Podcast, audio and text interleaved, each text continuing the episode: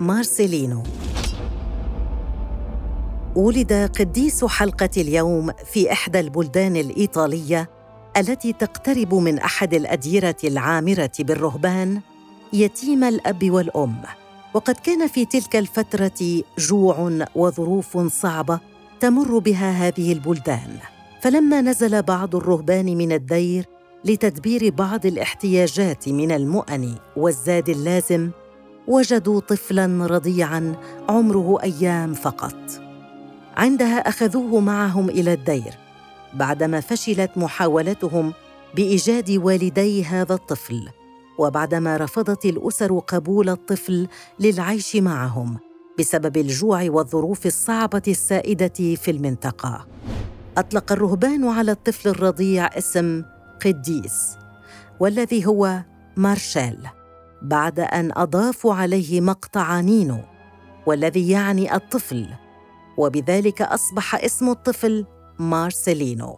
كبر في السن ونمى مارسيلينو بالنعمة حيث أنه تعلم على يد الرهبان وآباء الدير الذين أحبوه كثيرا وأخبروه أن السيد المسيح هو أبوه الذي يحبه والسيدة العذراء هي أمه التي تعتني به. عندما أصبح مارسيلينو في السابعة من عمره.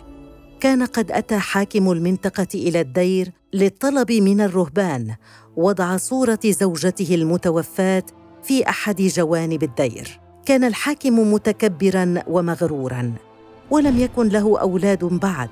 فلما رأى مارسيلينو أحبه وطلب أن يأخذه معه إلى القصر فيهتم به ويجعله وريثا له.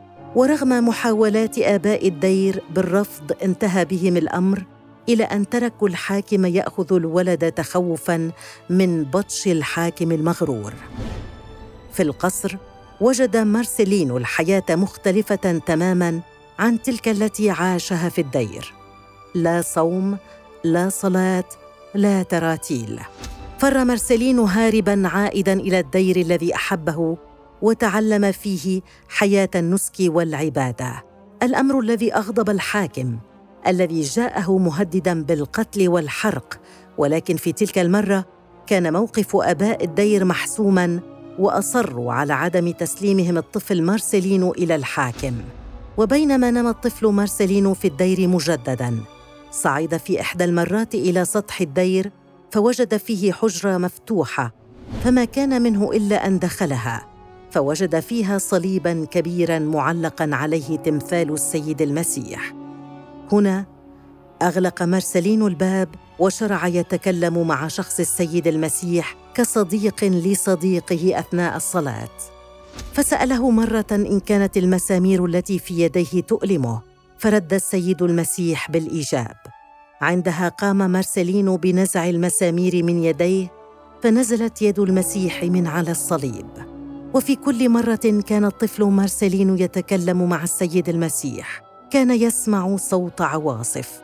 وحدث في أحد الأيام أن هبت عواصف قوية فشعر مارسيلينو أن المسيح يشعر بالبرد فأحضر له بطانية أخذها منه الأخير. في النهاية حدث أن طلب مارسيلينو من السيد المسيح أن يحقق له أمنيته والتي كانت أن يرى بنفسه أباه وأمه فحصل ما أراد.